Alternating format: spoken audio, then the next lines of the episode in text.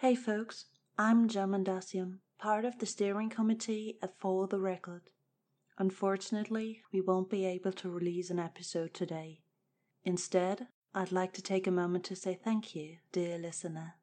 We are a non-profit fan project, and to see that people are listening to our episodes and are even sharing them with their friends is amazing. For the Record started as a spontaneous idea. Three people, fans of the Magnus Archives, and apparently some spare time left to find out how podcasting works. Thankfully, we weren't alone and gathered others who were eager to join within the first few minutes. Now, after what roughly has been half a year, I'm still stunned by the fact how much we've grown and how much we've learned. We're not a handful of fans anymore, but a server full of creative minds, marvelous voice actors, and keen editors.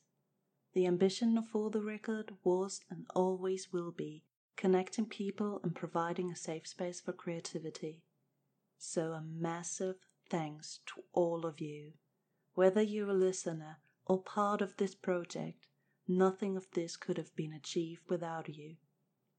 And with these heartfelt words, I'm going to say goodbye.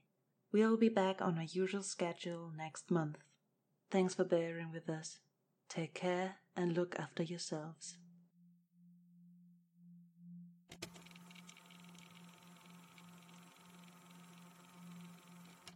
For the Record is a derivative, non canonical fan made project derived from the Magnus Archives, an original horror podcast created and distributed by Rusty Quill Limited. For the Record is not endorsed by Rusty Quill Limited and distributed under a Creative Commons Attribution Non Commercial Share Alike 4.0 International License.